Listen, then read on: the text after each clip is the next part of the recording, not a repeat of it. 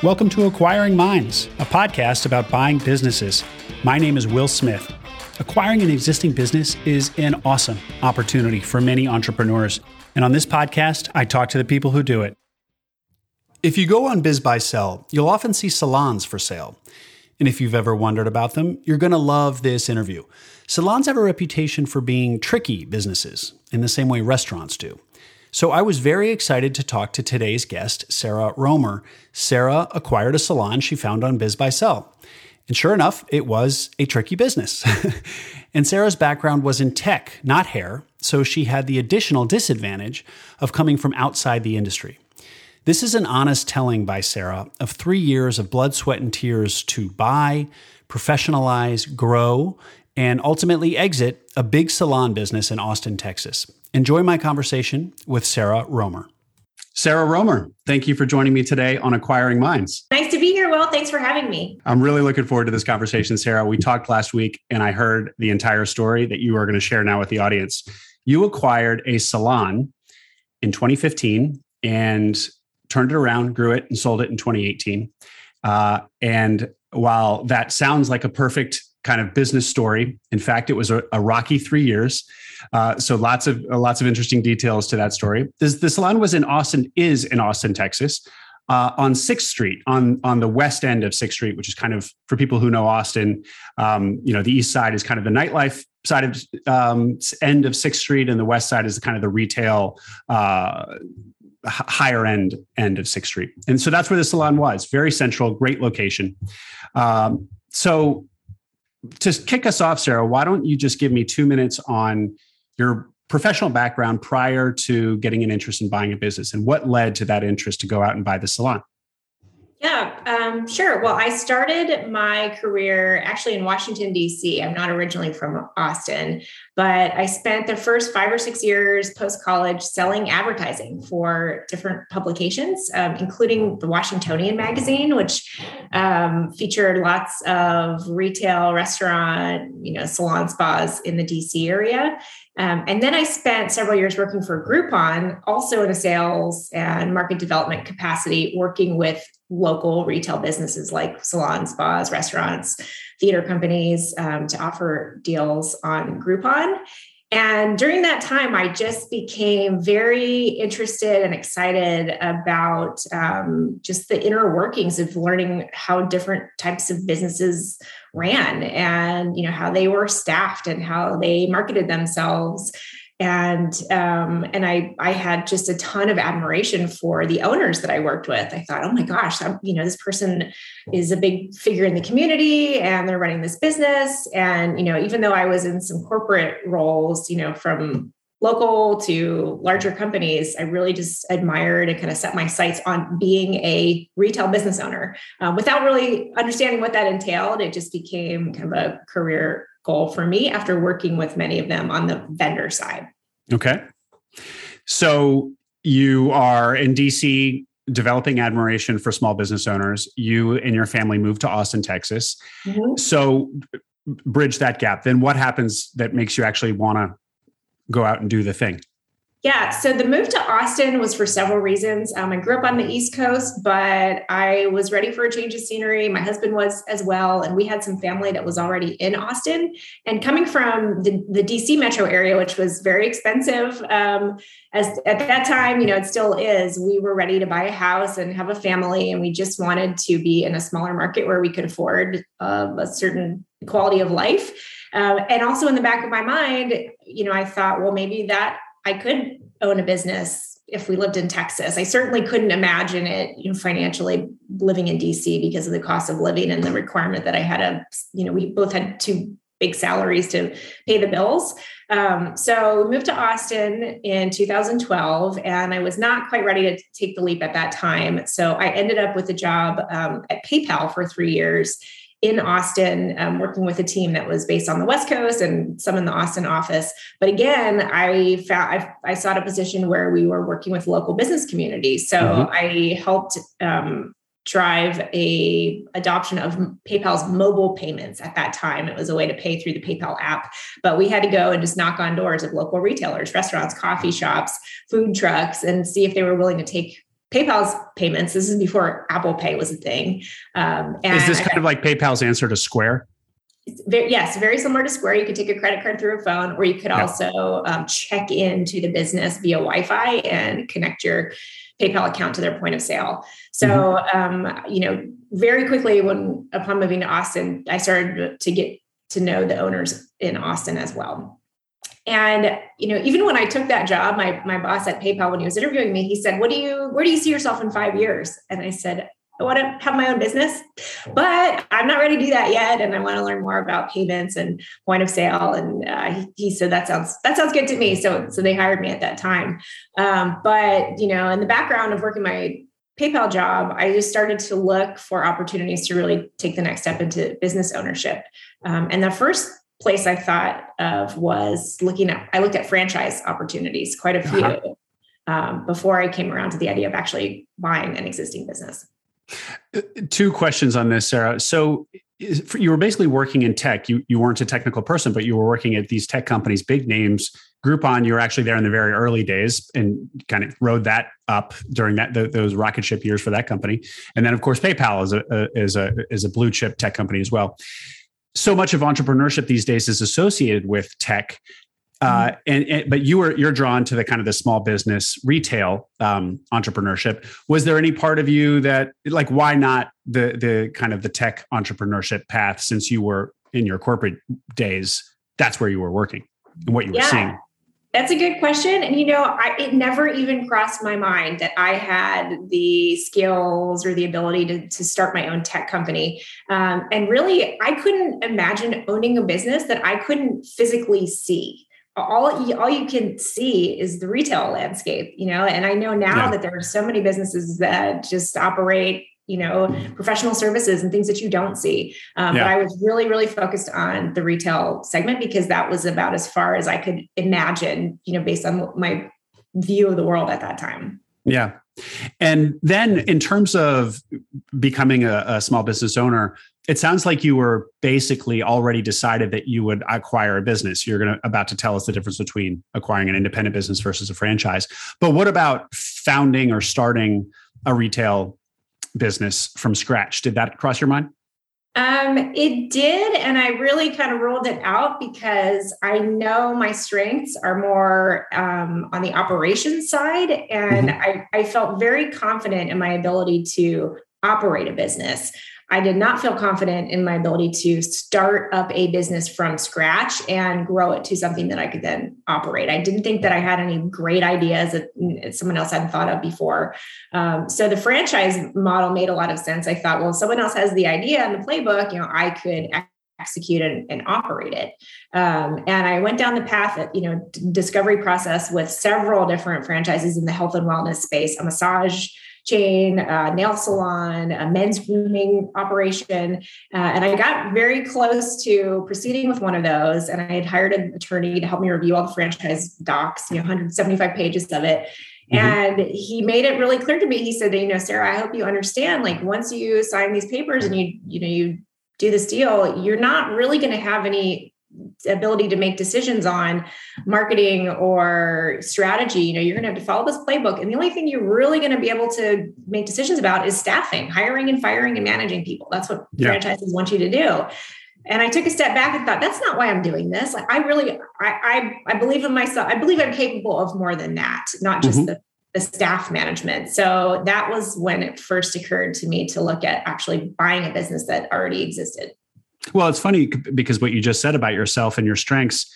Uh, that the your strengths are in operations. And and I feel like franchise yeah they, what they a franchisor wants you to do is hire and fire but also just be a really good operations person. That's they just want somebody in there to operate an operator. Um, and so once you this was put to you as something that um, really that's all it was you realized in fact that you thought you had potential beyond that. You did want to exercise some creativity did want to exercise some strategy so yeah. you you get close to signing on the dotted line. Your lawyer talks you out of it. Uh, lawyers do that, and then what? Um, so then I don't remember which came first, the franchising or the uh, biz buy sell, but I had a good time just browsing listings of businesses for sale on bizbuysell.com. And I would hone in on Austin and every, you know, month or so to see if there was anything new. And there's a lot of small businesses, you know, pool cleaning routes or bread delivery routes. That's um, right and I came across a listing that looked really interesting. It was um, top Austin salon and spa downtown on Sixth Street. I don't know if it said Sixth Street, but it's in downtown Austin. Twenty year legacy in the community. Uh, inquire for more details. So it didn't say what it was, but it had enough information, and I had a sense of the location that I was really interested in it.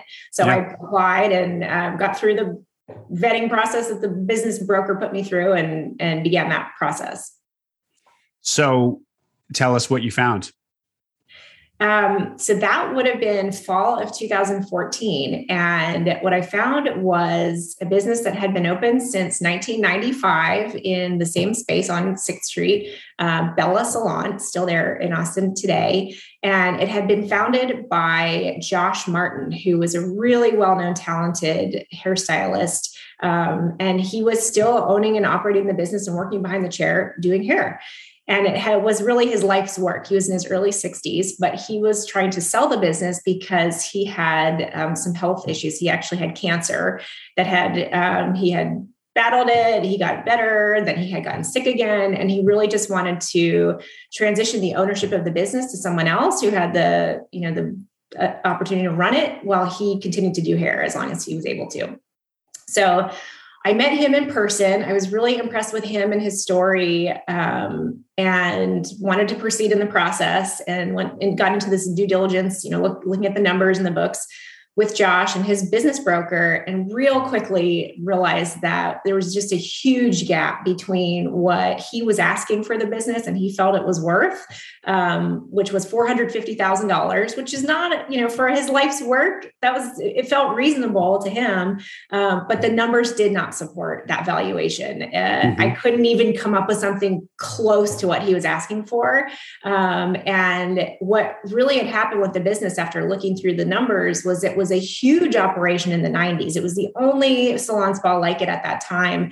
Um, and I think at one point, it, uh, rumor was, I didn't see any um, paperwork, but it had been a $4 million operation. Uh, but over time, a lot of the stylists who worked at Bella left Bella and went to open their own salons or their own spas. And there are at least 10 other businesses now in Austin that are run, operated by people who at some point got their start at Bella hmm. Salon. So it was a huge operation for a long time. Uh, and then it just kind of um, slowed down and, and got a little bit smaller and, um, you know, continued to hum along, but not at the same level of prestige and, and success financially. Uh, so Josh, the owner, you know, he was still remembering the, the good times and that was what yeah. he thought the business was worth. And when we looked at the books, it was just not even close. So I, I walked away from it. I said, I don't think we're going to uh, uh, be able to agree on this. And I'm going to keep looking. Sarah, let me jump in with a couple questions. So, um, first of all, how did you know how to value a business? Like, wh- what calculations were you doing to decide that it wasn't worth the 450? Did you just Google this, or did, did, did you have some some help, or what? Like, yeah, like people doing this for the first time, they often know nothing about um, how to value a business. So. Yeah, so there's a pretty simple formula for salon spas. Um, and my uncle is actually a business broker. He operates in uh, South Florida. And oh. he's, yeah, it's somewhere between two to three times the uh, profit or owner's discretionary income is the value of the business. So I'm looking at the numbers and I looked at a few years and there really wasn't much profit. There was a little bit of profit, but the real kicker was that Josh, as a hairstylist, was still in a produce. He was a producer for the business, so his clientele generated three hundred thousand dollars a year of revenue out of the million dollars in, in revenue for the business. And with the uncertainty of Josh's health um, and his ability to continue to serve those customers, it was just really hard to assign any value to the business you know, that was associated with the profit because that was in jeopardy really. Yeah. Yeah. Be- because of his health. Yeah. And aside from that question, would you have been nervous to have the seller in the business? You know, oftentimes the conventional wisdom is kind of that you want a clean break with the seller. Um, not always, but often. So did that, did, was that a red flag to you or were you fine with that? Did, maybe, maybe it added some cachet to the place to have the original, sounds like he's kind of famous in, in that community. Maybe it would have been good yeah, to have him around. I would have actually enjoyed having him in the business and look forward to that. You know, he was a creative and he was, um, he would have, it would have provided some continuity and some security, I think, in, in buying it to have him there you know, yeah. even with the uncertainty around how how much work you could do. yeah, I would like that. So you you choose to walk away. You don't you don't even present a counter offer. Nope, I didn't make an offer. I just thought a lot about it and then just walked away because I thought it was just I didn't want to offend him and uh, by lowballing him, so I just walked. Even though you thought you really you didn't, it wasn't necessarily a lowball. It was really a justified offer, but it was just so far from his 450 that you thought it would be perceived yeah. as a low ball and insulting. Okay. Yeah. So yeah. then what happens?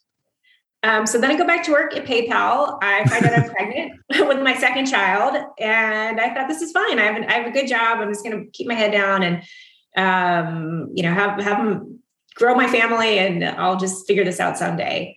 Are you still um, checking BizBuySell on a monthly basis? I was a little bit, yeah. Um, and then six months go by. I'm seven months pregnant, and I found out that Josh Martin, the owner of Bella, had passed away, unfortunately.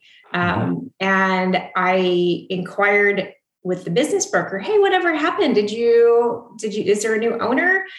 And he said, "No." And in fact, what are you doing? Because we we still, you know, we're we're at the end of this process. We haven't found someone to buy the business, and the lease on the space is up this year. The landlord is ready to put a for lease sign in the window. Um, you know, it, it just it was a opportunity to take advantage of the fact that no one had bought it while he was around and uh, he had a family friend that was still trying to operate it and, and find someone to take over uh, okay, C- continue, and and so then what? so so then I didn't feel so bad about making my low ball offer, and I took yeah. another look at the books, and then it was clear to me, you know, I could clearly make the case that well, all of this revenue that's on the books that was being produced by Josh, like yeah. we don't know if this revenue is going to continue, if these customers will see a different stylist, if they'll go somewhere else. Um, so I made a very low offer to buy the business, and did a little bit of negotiating, and ended up with a deal to acquire the business for eighty thousand dollars, which you know was significantly less than the, the 450 that Josh had been um, asking. And I, you know, as far as my due diligence, I did not spend a lot of time um, really checking and double checking the numbers. I just took the P and L for face value, and I looked around the building and I just saw opportunity. Um, it was 5,500 square feet of space that had been built out into a salon spa. There were salon chairs and mirrors and computers and a front desk and retail inventory, and the place was filled and it was operating and it was well staffed and there were customers. So to me, um, you know, I couldn't imagine a better opportunity to get into something you yeah. know and and just do you know make, try to make something out of it 5500 feet sounds like pretty big is am i right is that a pretty big salon it's very big um, and that ultimately became one of the biggest challenges was covering you know growing the business to a level that could support the overhead and the, and the rent for a space that big. But we had 18 styling stations for hairstylists. We had a little room for nail technicians. We had six spa rooms. We had massage therapy, um, skincare, estheticians, um, shampoo room. I mean, and we also had a cafe that was was sublet to um, another operator who ran a little restaurant out of the side of the the salon because when it was originally built in 95 that was part of josh's vision was to have a day spa with the cafe and then he um, outsourced the operations so it was huge really and it was one of the biggest challenges of the, the whole thing yeah but i can imagine at, from the outside looking in you know walking around this impressive space and an incredible location in austin that for $80000 you just kind of feel like you know there's a lot of room for error here because it's a really low purchase price. Who are you negotiating with exactly? How does that work when the owner has passed and and somebody else is selling the business i guess on the behalf of the estate yeah, good question. It, it, was a close friend of Josh's. He did not have any family that was willing to take take over the the business. Um, and the business broker who was working with Josh while he was still around really wanted to see that the process through. I think he had, um, you know, it was they, there was a lot of um, people really really adored this man and just wanted mm-hmm. to see this business continue you know sort of as a tribute to his legacy and, and the work that he did when he was when he was there that's great and just before we now get into you putting on the ownership hat um, quick step back when you were looking at businesses or looking at BizBuySell did you have a sense of what your budget would be like had Bella really looked like a strong, profitable business that first time around when it was for sale for 450. Was that was that a price you were prepared to pay for some solid business? What was your criteria was, that you were looking for? Yeah, it was high. Um, and in my mind, I had a budget. I had about a, a, budget of, of cash that I was willing to part with and risk in a venture like this, and it was in the two to three hundred thousand dollar range. And that was sort okay. of enough for me to pursue some of the franchise opportunities that require, you know, sixty thousand dollars down and um, a build out of a of a retail space. So to me, you know, to, to pay 80 for the business, that left me with another $200,000 that I was going to put into the business as needed for operating cash and renovations and things like that. And so you didn't even finance it, you paid in cash. That's right. Um, and to be honest, I didn't even know I could finance it. I just thought you had to have that cash, and you know, my budget was my budget, and whatever I could get with it what I got. Yeah, well, learning about the fact that you can finance a business acquisition is something that we all come to late, and it's a big theme of this podcast. Okay, so you acquired it in cash you you um, you kind of didn't do the most rigorous diligence in the world because you know you you looked around and you just saw opportunity everywhere. What did you uh, imagine? Like, what value did you imagine adding? Like, why why is Sarah Romer, who you know comes from you know working corporate jobs at tech companies, what could she bring to the salon business? To any um, salon business. Yeah. the the biggest thing I saw with this business in particular was just it, there was a lot of opportunity to modernize the business. This was 2015, and the space had been built out in the 90s. The technology had not caught up. You know, I saw some of my strengths in uh, both sales and marketing and technology being a real asset to restoring this business to its its former glory. Um, yeah. And some of the first things we did were that. You know, I, I took some of the the budget I set aside. We did um, we we did some renovations. We painted. We put new artwork. We got a new front desk. We put new signage on the outside. We rebranded the whole thing. Um, I hired a designer to help me with a new website and imagery for the website. Um, really, just try to bring the business into the the 20, 2015, um, you know, visually and, and with technology. Uh, and that part was a lot of fun. I you know very it, it, was very obvious to me what needed to be done.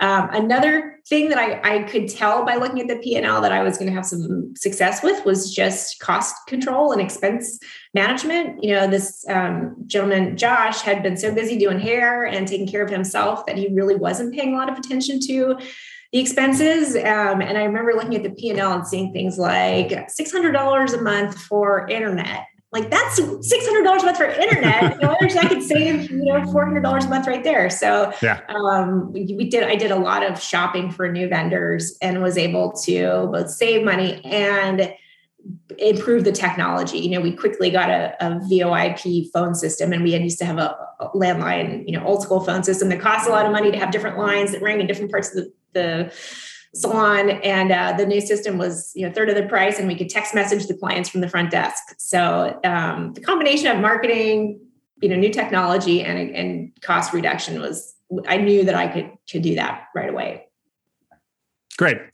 And then uh, conspicuously absent from that is all the all the people issues which of course for, which is always always the where people get tripped up in a transition. So talk to me about uh, talk to me about that piece which of course is the really the big story here yeah. So, you know, something that I didn't really understand when I bought the business and was you know, fantasizing about being a salon owner in Austin was that the product we were selling is produced by people. It is a service business. and, um, you know, a haircut is not just a haircut, it's being performed by a person. So I when I bought the business, I inherited 31 employees, and the the majority of the employees were service providers. But then I had some administrative staff as well, front desk, bookkeeper, manager, um, and you know, in my mind, I had been studying the business for several months before this deal actually closed. So I already had a list of a hundred things I wanted to do, like right away to turn the business around and get it making money again. And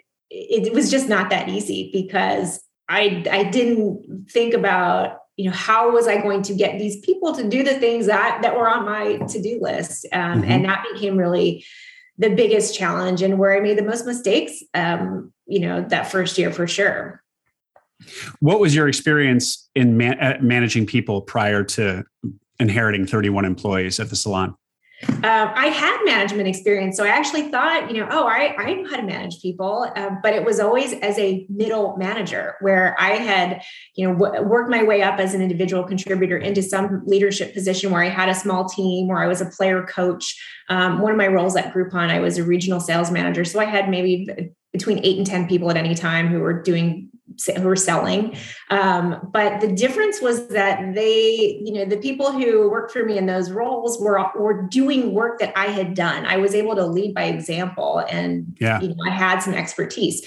Where I come into the salon and I didn't go to hair school. I don't know how to do hair. You know, not only do I not know the craft, I also didn't come from the same place that a lot of the, the staff came from. You know, um, hair and, and, beauty services, it's a trade. And a lot of, um, you know, number of the stylists learned in high school. They got, they trained, they trained in high school and they got a license coming out of high school, or they went right from high school and they got their beauty license after high school.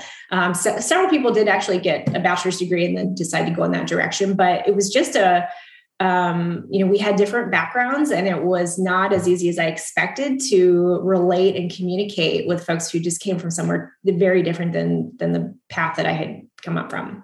Are there any examples that come to mind of things that you wanted to change that were going to require the getting everybody on board and that you encountered resistance to? Oh yeah, the first thing, um, one of the first things I knew that had to change was our pricing structure. So every service provider at Bella is a W two employee, but they're um, commissioned employees, so they receive a percentage of the revenue that they generate through their services.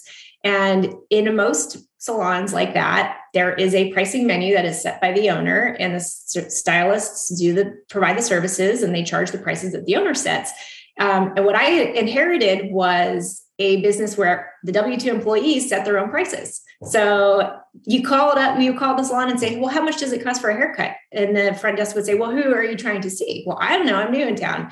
Oh, mm-hmm. well, uh, Keith's haircut is $60 and Stephen's haircut is 85 and so and so's haircut is, you know, 40. Um, and it's okay to have levels, but there was no rhyme or reason to it. It was just that each service provider set their own prices. They were allowed to do that. And that was a problem to me because we were going to be doing a lot of marketing for new customers and it just needed to be more clear to a new customer what they would expect. So yeah. we created a matrix based on the level of experience that the stylist had. They were either a stylist, a senior stylist, or a master stylist. And then each service had three different prices depending on the, the service provider's level of experience.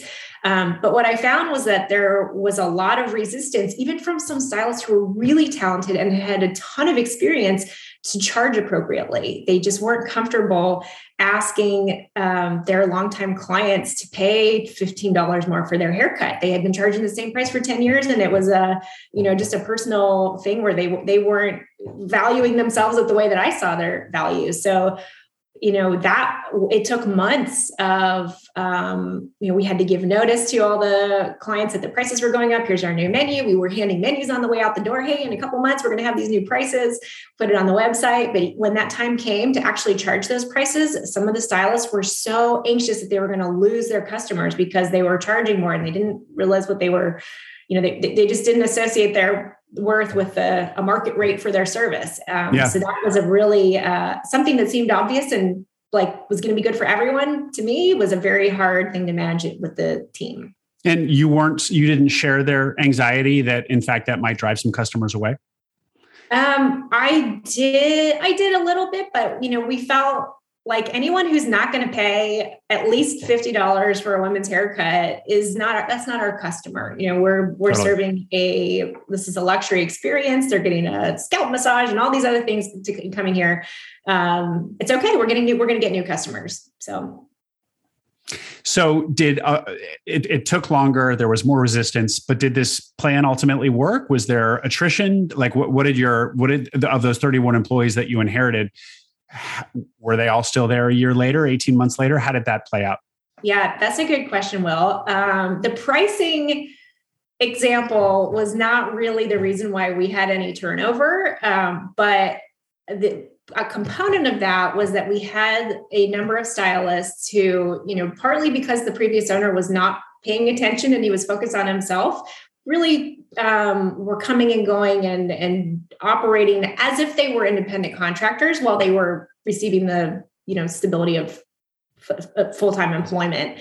Um, and the pricing example was just one example of some folks just didn't want to have someone over them telling them what they were going to do. So, you know, there the someone who says, "Well, my price is going to be $75 and I'm not going to, you know, go with your new pricing menu." Um, we did have some turnover. We had a lot of turnover the first year. Um, and it wasn't any one thing that I said or did. It was really just the fact of there being some um, you know ownership who wanted a consistent experience for the customers and was putting standards and, and process in place that folks who just wanted to operate independently didn't want to participate in. Um, so i really didn't lose service providers to other salons that were like mine with an owner where they you know had to follow someone else's rules. Most of them that left went to um, what we call booth rental, you know, an independent contractor mm-hmm. arrangement where they rented their chair and then they could do whatever they wanted with their prices or um, their operating hours or, you know, service protocols. So that is a model in the salon space. And, and some people who do hair choose that model, prefer that, and some do W 2. Yeah. And you basically wanted to make yourself, it was already a W 2 shop, but it wasn't really behaving that way. And you wanted it to, yeah, wanted everybody yeah, to be it, on board with that model. Yeah, and it needed to be because we were spending the money and the time on marketing and branding and attracting new customers. And I could not attract a new customer into an environment and experience that I had no control over. Um, and that's what was happening at the beginning was, you know, um, it depending on who the person saw, they had a totally different experience. And, you know, in some ways that's okay, but there we just needed we needed more consistency than we had. Uh, the previous owner's name, the seller, the gentleman was Josh. Mm-hmm. It sounds like I'm envisioning like Josh was kind of it was his place, but he didn't. He wasn't an authority figure. He wasn't people's boss. He was just kind of among everybody else, but it was it happened to be his place. And so, is that does is that an accurate characterization? So when you come in and it's kind of like no, there you know there's a new sheriff in town. It was it was a bit of a an, it's just a total change in in vibe and atmosphere. Yeah, it's true. And you know, out of that 31, there were people in the business who are still there now who were amazing to work with who were desperate for some leadership. Uh, yeah. And those ended up being the folks who I had the best relationships with. You know, they didn't like seeing people coming and going and not having any structure to their day and giving this guy a free haircut and pocketing the tip, you know, and charging this one 60 bucks. Like there, there were, there, there were as many people who were happy to have the the new structure as not but it did you know you, t- you asked if i was nervous if customers wouldn't pay the yeah. new prices i was far more nervous and on edge about making a big decision and then seeing who which stylists were going to leave um, because that was a much bigger deal than losing a customer because with this stylist you know, they have um, loyal clients who want to go see them even if they leave so yeah. you know, one stylist leaving could mean 100 customers are going to go somewhere else Sure, sure. So, Sarah, now that you're in there and you're looking at, you know, you're implementing these changes, what did the what did the money look like once you got in there? I mean, how profitable or not did the operation reveal itself to be? Um, it was not profitable for the first year for sure. Um, I got into the business and we were doing about a million dollars a year in revenue, and the overhead was about a million dollars a year. But I had a few months left on the old lease. There was a 10 year lease that was negotiated in 2005 that ran through 2015. So the first few months were okay. Like there was enough money coming in, I could pay the rent. But then my lease kicked in with the new 2015 rent um, three or four months into the whole thing, right around the time that a handful of the veteran stylists decided they were going to leave. And all of a sudden, I thought, oh my God, I'm, I'm five months into it. And I had, um, you know, several months in a row where the business was operating at about a $10,000 a month loss. I thought, this is, this is not going to, I can't sustain this for very long. I'm going to, um, slow this. So then, the, but then, you know, the we kicked in the price increases and that helped bridge the gap. Um, hired some new stylists, you know, people talk about startups being like building a plane while you're flying it. You know, it's still sort of the the same thing that we were doing. So, um, but but the first full year was 2016, and I think we had a up to about 1.4 million in revenue, but not a whole lot of profit. I did take a small salary for myself. Um, but then by 2017, we actually started to, things turned around. We started to, to do much better. Well, going from about a million dollars to a million, uh, 1.4 in a year, 18 months of ownership, I mean, that's 40% increase in, in sales. That's really dramatic. So that, that must have been encouraging despite all behind the scenes. You're, you're frantically assembling this airplane.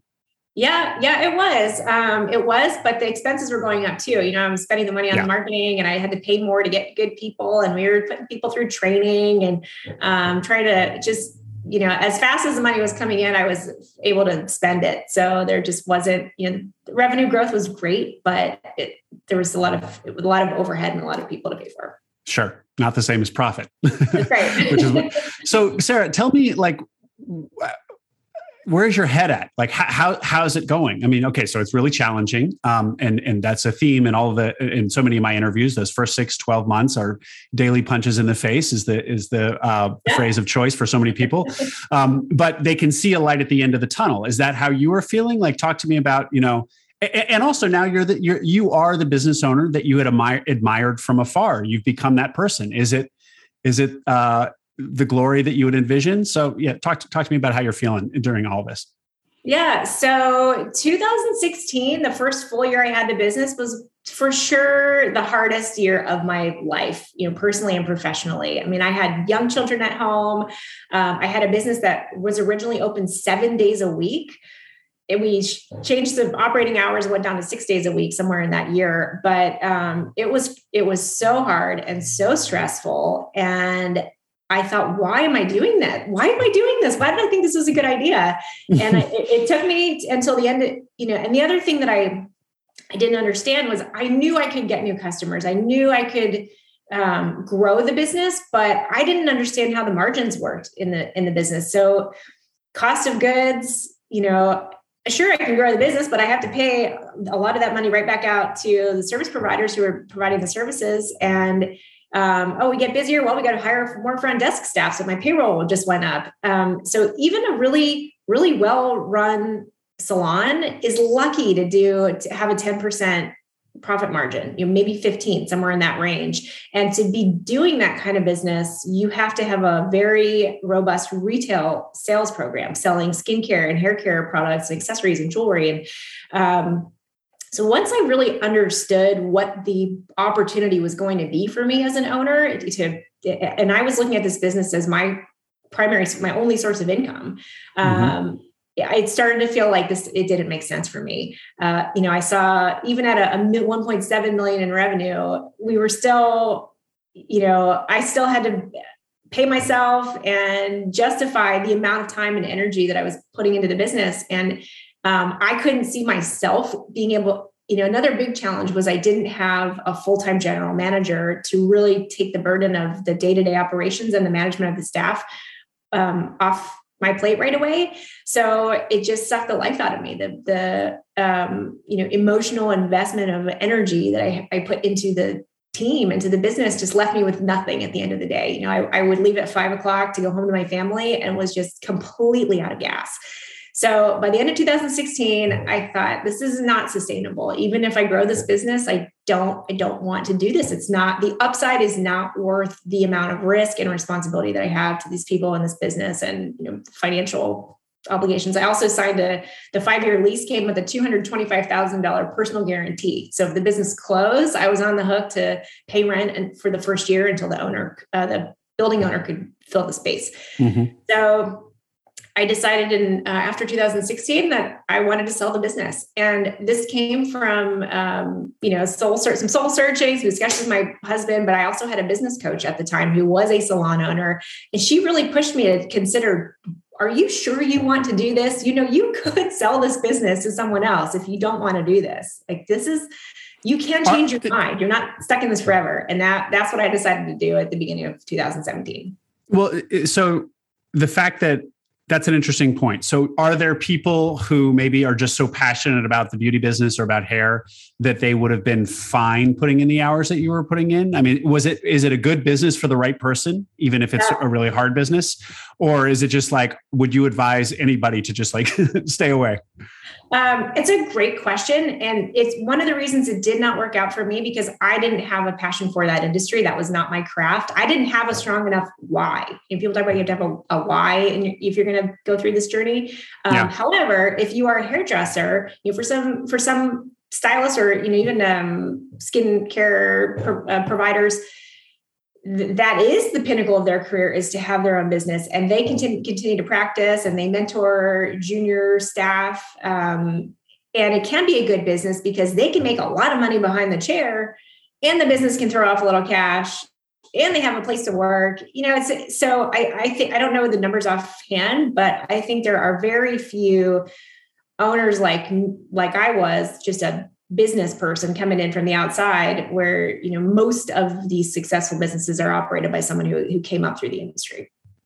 And you didn't see a path to get revenue or get profit to a point where you could afford a general manager. So you step out and it pays you some sort of dividend or something and you have somebody else in there doing all of the you know 60 hour weeks yeah, I figured I needed the business to make about two to be at about two and a half million dollars a year to pay a general manager to do that work and take the sort of income I needed for myself. Um, and I did eventually hire a general manager once I knew I was going to sell it because I started worrying less about my income at that moment and more about passing the business on and you know creating an asset for someone else. Um, but it would have taken me too long to get there, and I just didn't have it in me. I didn't have another three or four years to get to that revenue level um, where then I could step out. And when you hired this general manager uh, to, to prepare the business for sale, essentially, that left you with no profit. Like that, you were doing yeah, the I mean, hire the general manager experiment and finding that there was nothing left over. Pretty much. I mean, I was still able to take a paycheck and pay this person, but it was not the income that I needed to support my family. You uh, did good things at Bella, though, and you were acknowledged for this, were you not? Mm-hmm. Yeah. So one of the, the industry. I did. Um, I would say a, a, a, bright spot in all this. Well, first of all, I, I did. I was able to sell the business um, for a price that I was really proud of because it was significantly more than what I paid for it, and I felt like it represented all the sweat equity I, I put into it for three years. Um, but as part of the transition, from 2016 to 2017, we had another big growth year, and I helped the new owner, um, we applied for um, recognition in the Salon Today magazine, which is the big mm-hmm. trade publication. And every year they recognize the top 200 salons in the US. And we applied for best practices in two categories of digital marketing and growth. And we were recognized for both. So we got mm-hmm. featured in the magazine, uh, got to put a big, you know, framed article and award on the wall. Uh, and I didn't find out that we had won that until after I sold the business, but it was for the time that I had owned it. And it was really um, very rewarding because it's not often that as an owner that people tell you you're doing a good job. People are happy to tell you when you're not doing a good job or what's wrong or they're upset about something or customer had a bad experience. But it was really awesome to be recognized you know by the by the industry so. Yeah. Speaking of the experience of being an owner and and the validation you do or don't get so this experience was a grueling one for you um, but a lot of that sounds like has to do with the industry and, and the particulars of this story and this salon do you see yourself doing something entrepreneurial again maybe buying another business or have you had it with the whole the whole concept that the the, the admiring the small business owner from afar was just naive sarah and now you you see what the real deal is and you don't want anything to do with it? Well so what you just said is exactly true when I think about retail businesses, you know, the shop on the corner, the main street businesses, the restaurants, the you know boutiques, um, those folks are the heroes of our communities, really, because they're working their asses off and they're not getting compensated for anywhere near the amount of work and risk and responsibility that they've taken on to make our communities really unique places. So I still have a ton of admiration for those folks, but I do not wish to be in a retail business owner uh, seat eh, anytime soon probably ever again uh, but i really did enjoy you know certain aspects of of having my own business certainly making decisions. I i'm an um, i'm very decisive and i'm action oriented so i really liked being in a position to see what needed to be done and just go do it. And we work through a you know list of stuff to do very quickly and um, you know working for someone else now. I still have a lot of autonomy in the, the job that i have now but um, i could see having my own business again but it would be something that is not retail focused you know mm-hmm. something in professional services or tech or or e-commerce or something that would allow me to work um, you know a little bit more flexibly and not be beholden to you know, retail hours. And do you think the format of of acquiring an existing business is something that you'd repeat or would you does your experience inform that? Uh, or do you feel like you do that all over again versus starting from scratch um, I would definitely buy a business over again. I mean, there still was no way, there was no way I was going to get into have the opportunity that I had if I had started something from scratch. The amount of time it would have taken me to build a business to the point that Bella was at when I acquired it, it could have taken five or 10 years. It took Josh 20 years to build yeah. what he built. Um, and I got the goodwill, the customer base. There were 22,000 customers in our database that I was able to acquire. Um, we had a Yelp profile that had hundreds of reviews from customers for years. And I had that on the, the day, day, one, my first day of owning a business. So there were a ton of things about it that um, you know gave me a head start, and I would I would consider an opportunity like that again. The biggest thing I would um, suggest or caution someone who's looking to acquire a business um, you know, include as part of their due diligence would be an assessment of the team, the people, and the culture. Because I did not assess that, and that became the biggest challenge for me, you know, in in implementing the, the changes that I wanted to make. But um, it might not have been so bad if I had th- thought through that part and understood and understood what I was getting into. Um, you know, and I, I think it's an important component but absolutely i mean it's a it's a head it's a head start i think and it it also you know depending on how long the business has been around it really mitigates the risk of starting your own business. You know it might not be perfect and there might be a lot of work to do but there's also a lot less risk that it's going to fail. Um, and that was you know, true in my case. Sarah can you share what you sold the business for?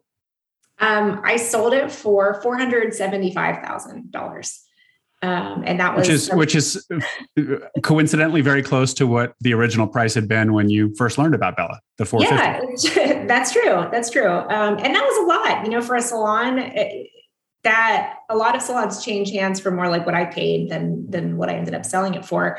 Um, but the owner who bought it he had a very different vision. He's still operating it today. Um, he did not need any income from the business. He had, uh, you know, sort of retired from his first career, and he was in a second phase of his career in building assets. And um, and he went and put more money into the business and built out the retail boutique component even more. And um, you know, he's got a 10 year, he has a new 10 year lease on the space and he's going to make his money back and then some, you know, with the plan that he has. It was just a very different strategy and, and vision and, and, and needs that he had. So I think he's happy to have it. I was happy to sell it to someone who I knew was going to carry on the reputation and the work that I had done. And um, we can still go there today. Sarah, you um, talked about who the appropriate buyer for this business might have been and, and, typically like basically a stylist who kind of it, it's it's a good business to run if you're a stylist with maybe more ambitions than being just a stylist is there anything else about the salon business that um, is is relevant to share? And I ask just because you do see a lot of salon businesses on BizBuySell, and so mm-hmm. I know that that's um, a type of business that just transacts a lot. Um, anything else that uh, any pros or cons that that somebody out there might c- contemplating buying a, a, salon business should know? Um, yeah, I think that the two things you'd have to understand are who are the stylists? Are they, you know, the, the, the reason salons close is because stylists come and go and they take the customers with them. And um, that's a real that's really risky. And the way to mitigate that risk and to actually make money in a salon is to focus on the retail component. Um, you know we sold about $250000 worth of hair care skincare makeup um, styling you know hair dryers things like that. Uh, and that you know, as a retailer, you pay, you make 50% of that revenue. So we had, let's say $125,000 of profit from the retail business. And that, you know, the more you can grow the retail side of the business, the this more secure and more profit there is in the business. Um, and the cool thing about the salon industry when it comes to retail is there's a very um, unique combination of service. You know, when service meets retail, retail can be successful. So the way we would approach selling skincare is the esthetician who did this facial would have spent enough time with the customer's skin to know that they needed something for you know redness and brown spots. And they would recommend on the way out oh you really should take home these products. This will help you with the you know issues you're having with your skin. Um, so you know there's there's other um, industries that i think have you know the same synergies but um, if you can get those two things right and working in sync and you can have your service providers understanding how important it is for the business to also have a strong retail component then you really can make some money and be successful. Um, so that you know there's there's opportunity but it, it's it's you have to be strategic about it. So if I wherever I get my haircut, if they're not selling product of some kind in there or have some carve out for like a little retail section, it's probably just scraping by the business. And, and another way to look at it is maybe somebody out there looking to acquire a salon. Uh, if there isn't that retail component yet, that could be some low hanging fruit to really juice profits. It, it to yeah. introduce that into a into a salon that doesn't yet have it. Absolutely. Yep. Cool. Sarah, this has been great. How can people reach you if they if they want to uh, have your counsel on acquiring a salon or any counsel at all? Yeah, you know it's so funny. Um, they can reach me on LinkedIn. You can find me Sarah Romer, Austin, Texas. Um, I'm on LinkedIn okay. and also email. My email is sarah.romer at gmail.com. Um, regarding the salon stuff, you know, when I sold the business to David, who bought it from me, part of the agreement was a non-compete. He said, you can't work at any salons and, yeah. you know, do any work for salons in, in, in this amount of time in this radius. I was like, no problem. Don't worry. I'll sign, I'll sign my life away in this non-compete. Um, but really, I'm actually out of the non-compete now. So if anyone has any questions about the salon, you know, salon business or buying a salon, I'd be happy to, you know, weigh in and, and give my two awesome. cents. Very cool. Sarah, thanks for joining me. Thanks for sharing your story. This has been great. Yep, you're welcome. Thanks for having me.